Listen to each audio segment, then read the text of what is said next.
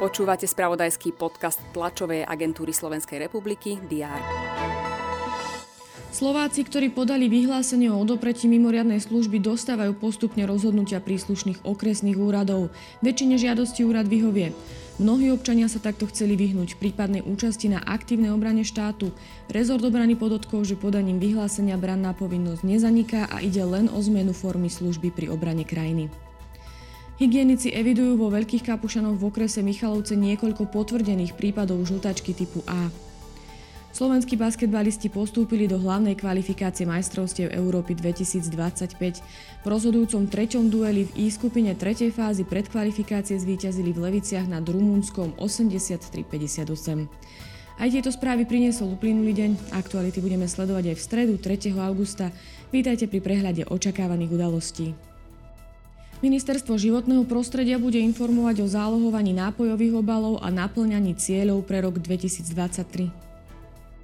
Sledovať budeme aj mimoriadne rokovanie Rady rozhlasu a televízie Slovenska.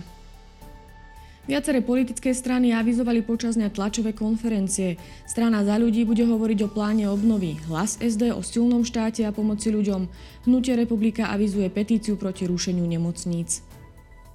V Martine sa konajú oslavy pri príležitosti 160. výročia Matice Slovenskej.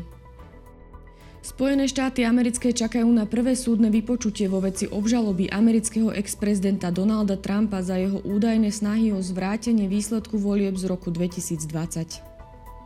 Členovia Bezpečnostnej rady OSN budú diskutovať o potravinovej kríze. Schôdzi bude predsedať americký minister zahraničných vecí Anthony Blinken.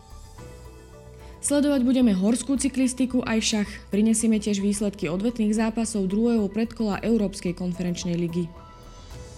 Počas dňa bude polooblačno až oblačno a na severe prehánky.